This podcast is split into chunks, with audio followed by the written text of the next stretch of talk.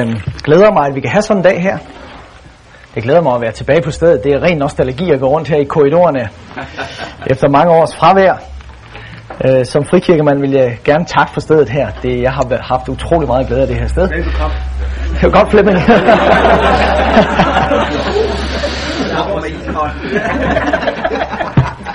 godt. Jeg vil godt lige bare læse et par vers fra Efeserbrevet kapitel 2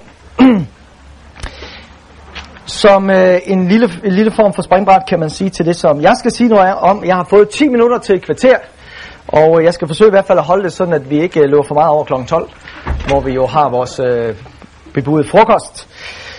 Efeserbrevet kapitel 2, der står sådan her fra vers 1. Også jer har han gjort levende, jer der var døde i jeres overtrædelser og synder, som I førhen vandrede i, da I lod jer bestemme af denne verdens tidsalder, og af ham, som hersker over luftens rige, den ånd, der stadig virker i ulydighedens børn. Til dem hørte også alle vi engang. I vort køds begær gjorde vi, hvad kødet og sindet ville, og vi var af natur vredens børn, ligesom de andre. Faktisk mener jeg, der ligger tre forskellige øh, lag af indflydelse på et menneskes liv her. Nævnt her i. Eller dimensioner, om man vil. En af dimensionerne, som der er talt om her, det er det her med at være under indflydelse, eller være styret af det, som kødet og tankerne vil. Det er et område. Det er nok det område, som vi øh, traditionelt har beskæftiget os mest med. Helliggørelsesbevægelserne op igennem tiden har jo gjort en hel del øh, godt på det her område, og gør os opmærksom på den kamp, som foregår i vores, øh, i vores kød, i vores gamle menneske, i vores syndige natur. Hvad, der vi skal om, hvad vi skal omvende os fra, hvad vi skal dagligt kæmpe med i boet omvendelse. Men der er også nævnt to andre dimensioner, om man vil. Det ene, det er, at der tales om denne tidsalder. Eller man kunne, for at bruge et andet bibelsk udtryk, tidsånd. Som jeg vil definere som den, øh, et eller andet sted, den påvirkning, der pågår vores samfund, udviklingen i vores samfund. Og det kan selvfølgelig være et åbent spørgsmål, hvorvidt er, det, er der virkelig taler om dæmonisk påvirkning af vores tidsalder. Den tidsånd, som skriften taler om, er det virkelig øh, en dæmonisk påvirket størrelse. Øh, tager vi jo først Johannes brev, som taler om, øh, som taler om, øh, om antikrist ånd, som er uvirksom, eller som er virksom i ulydighedens børn. Øh, denne antikrist ånd, som er tidsånd, som er den, der styrer vores samfund, Øh, Øh, ingen tvivl om for mig, at der også der er tale om en dæmonisk påvirkning. Mange vil sige, jamen trends, mode, øh, er det ikke sådan en eller anden form for indbygget logik i historien? Man kunne tale helt, man kunne tale nogle af de andre historiefilosofer og sige, at det ikke bare sådan en, at tingene udvikler sig sådan hen ad vejen på en eller anden façon ud fra nogle bestemte dynamikker. Det vil jeg tillade mig at være uenig i, det mener jeg ikke er, er dækkende for, hvad det er, der sker i vores samfund. I hvert fald interessant at se, at tingene til synligheden udvikler sig i den retning, som Jesus allerede forudså, forudså i evangelierne. Så på en eller anden façon er der, så vidt jeg kan se, kræfter, som styrer eller er med til at skubbe på udviklingen i vores samfund. Nu er det ikke den side, som jeg umiddelbart vil øh, beskæftige mig mest med, men mere den tredje dimension, som jeg mener også ligger i de her vers, nemlig der, hvor han taler om, øh, at vi bliver bestemt af herskeren over luftens rige, og det defineres som den ånd, der stadig eller til stadighed virker i ulydighedens børn. Denne, kunne man sige, mere direkte påvirkning øh, på enkelte mennesker, på grupper af mennesker osv. Jeg vil gerne sige, at øh, jeg gør det her med en vis forsigtighed. Det tror jeg, jeg gør på lige fod med alle andre, som stiller sig op og siger noget her i dag. Uden nogen øh, klar opfattelse af, at øh, det er udtømmende, det jeg siger, eller at det er indiskutabelt. Det ved jeg udmærket, at det er. Jeg vil alligevel gerne øh, prøve at komme med nogle bud på, øh, jeg vil gerne komme med nogle bud på, hvor møder vi sådanne åndskræfter og dermed åndskamp i vores samfund i dag. Den form for åndskamp, som mange mennesker overhovedet slet ikke er opmærksom på eksisterer. Man har vendt sig til det, man ligger under for øh, nogle kræfter, som man egentlig ikke kan identificere som andet end skæbnen, hvad vil jeg, et eller andet, der styrer mit liv. Øhm, og som også mange kristne, for ikke at sige den største del af kristenheden uden tvivl, også er lige så ofte uvidende overfor, eller øh, ikke opmærksom på. Jeg vil godt prøve at nævne nogle af de her områder her, og det vil jeg gøre bare meget kort. Jeg har fem områder, som jeg vil nævne. Og det er som sagt ikke udtømmende, men det er sådan nogle af de ting, i, stedet, i, stedet, i hvert fald hvor jeg synes at observere det, når jeg ser det i samfundet, øh, ser det hos mennesker, og som jeg også har oplevet mig bekræftet i, fordi jeg har stået med konkrete mennesker, som rent faktisk har været under dæmonisk påvirkning lige nøjagtigt på nogle af de her områder. Så det bliver altså en kombination af, kunne man sige, det der virker i vores kultur som hele vores samfund, og så det enkelte menneske. Det første område, som jeg vil nævne, det er den såkaldte seksuelle frihed, øh, som øh, er jo blevet et løsen, er blevet noget, vi bryster os af, øh, i hvert fald nogen gør, i vores del af verden, i vores samfund. Det er uden tvivl et af de områder, jo, som naturligt appellerer mest til vores kød, og man vil vores gamle menneske, vores natur. Det er stærke drifter, vi har med at gøre. Men for mig at se, synes det som om, at hele pornografiens frigivelse, øh, bevægelserne inden for frihedsbevægelserne inden for lesbiske og bøsser osv. osv. Hele den her udvikling et eller andet sted skubber på noget, eller aktiverer noget, kunne man måske bedre sige, som er andet og mere end bare kød. At vi her har at gøre med nogle, nogle kræfter, som går ind i virkeligheden og terroriserer danskerne. Det er blevet meget mere udbredt, end det har været. Billedpornografien blev frigivet omkring 70, øh, men med opkomsten af internettet og kabel-tv osv. osv., er det en af de ting, som vi virkelig kommer op imod, og vi ser flere og flere mennesker bundet for alvor på de her områder. Og det bliver nogle af de steder, hvor vi kommer til at gå ind som kirke og som kristne og som ledere, og skal ind og have fat i sådan nogle åndelige bånd. Og igen skal vi balancere, jeg er helt med på advarslerne, som er blevet givet her. Hvad er kød og hvad er ånd? Hvad er i virkeligheden noget, man bare skal omvende sig fra?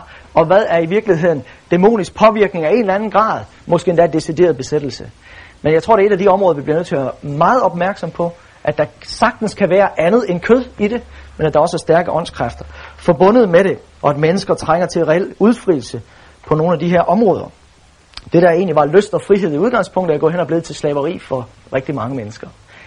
Decideret misbrug. Og inden for hele den her kategori kunne man tage øh, sådan noget som incest, alle mulige former for perversion, pædofili osv. osv. Nogle af alle de ting, som er nogle meget stærke, efter mine begreber, stærke åndskræfter.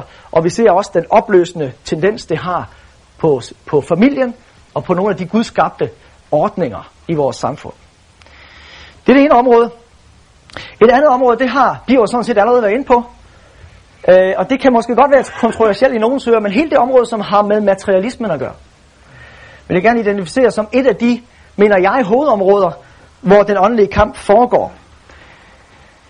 Jeg mener, vi igen har at gøre med stærke kræfter, som også appellerer til vores kød, øh, som har at gøre med, med magt, position, begær øh, osv. Og mange mennesker styres fuldstændig af den, kunne man sige. Man kan tale om det som tidsånd, man kan også tale om det som en mere, i mere konkrete termer, som noget, der direkte går ind og styrer mennesker, grupper, familier, enkelte personer. Jesus er meget klar på det her område, som er stiller, stiller Gud og mammon op over for hinanden, som to, kunne man sige, modsatrettede kræfter. Og vi kommer i hvert fald ikke udenom, at hvis vi skal se på det, som er med til at ødelægge Guds værk, så er materialismen en af de, en af de værste fjender, vi er op imod. Øh, jeg har også færdes nok i øh, blandt 3. verdens kristne til, øh, og østeuropæiske kredse, øh, kristne kredse til at vide, at lige præcis det her område, som har med materialismen og begæret efter materialisme, er den største fare for udbredelsen af evangeliet og for de vækkelser, som pågår i den tredje verden. I hvert fald en af de største farer. Mange kristne bliver holdt tilbage, og jeg mener, vi er bundet af det som kristne i Danmark. I høj grad er bundet af materialisme, bundet af mammon. Langt ind i kristne kredse, ind i kristne hjem, familier, er vi bundet af det her. Øhm, så det er også en af de ting, som vi har brug for at øh, konfrontere i vores forkyndelse, men også under tiden konfrontere i mere direkte åndskamp. Der sker en forrådelse i vores samfund på grund af materialismen, hvor alt bliver sat til salg, alt kan købes, og øh, pengene styrer det hele. Og der vil vi også se, at hvordan pengene styrer det økonomiske, eller undskyld, den politiske verden, og at vi også vil opleve en mere og mere, om man vil, demoniseret politik er jeg overbevist om, på baggrund af, at materialismen får større og større magt. Pengene får større og større magt. Et tredje område, og jeg skal nok øh, satse på at blive færdig. Et tredje område har jeg kaldt religiøsitet. Og det kan være et, også et meget, og måske endnu mere kontroversielt øh, emne at tage op. Religiøsitet, kristen religiøsitet, for vores tilfælde her i Danmark.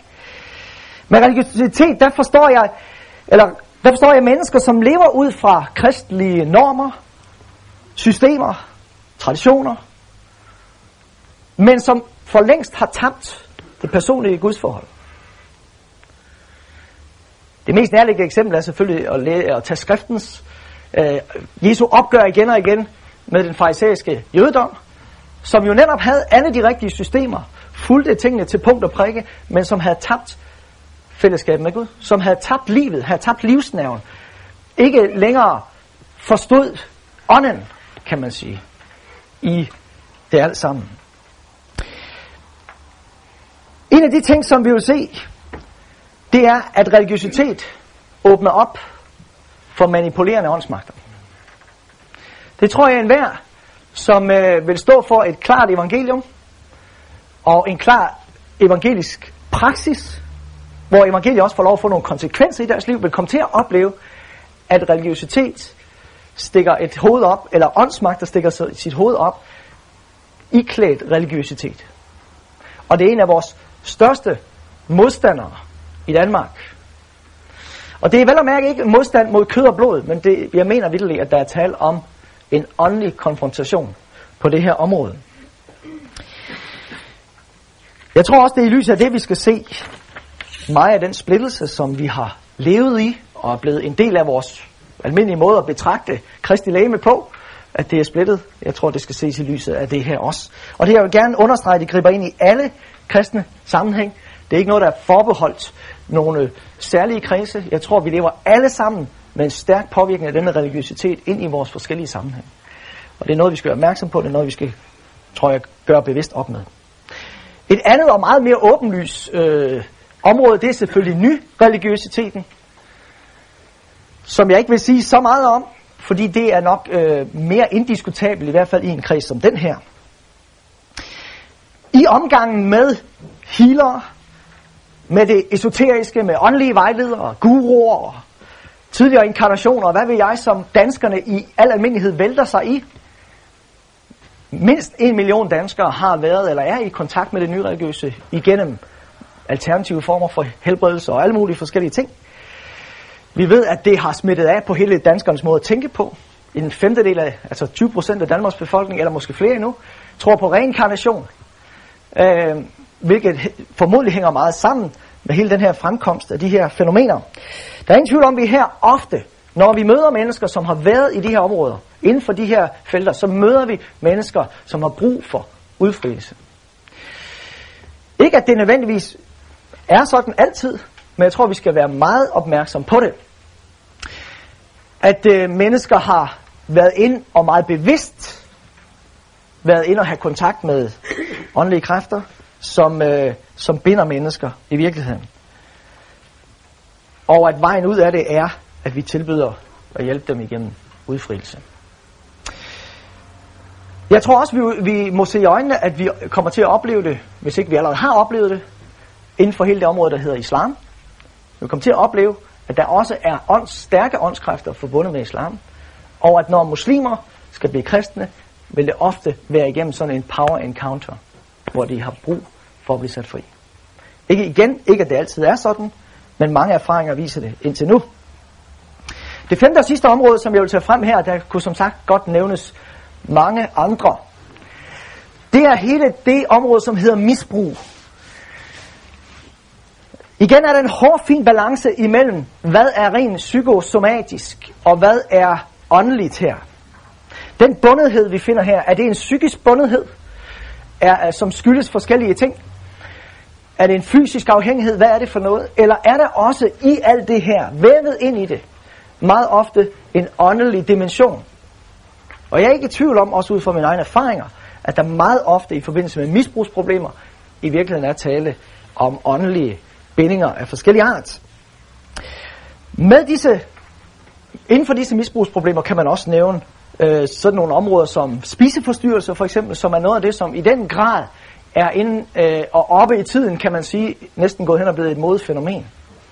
Igen er der en klar psykologisk baggrund for det, men det er svært at komme udenom, at meget ofte vil sådan nogle psykologiske ting, traumer og andre ting, være noget, der åbner op også over for åndelig indflydelse. Jeg har selv oplevet det flere lejligheder, set som i går sad jeg med en kvinde, som øh, kom til mig, helt ny kristen, som øh, fordi I igennem vores undervisning, ganske almindelig vores undervisning om, at det var vigtigt at blive fri af det gamle, når man starter et nyt liv, så kom hun til mig, og så siger hun til mig, jeg vil gerne have, du vil hjælpe mig, fordi jeg har og så havde hun en lille liste over ting, som hun havde været involveret i, hvor hun oplevede, at hun på en eller anden plan var bundet, eller det var med til at styre hende.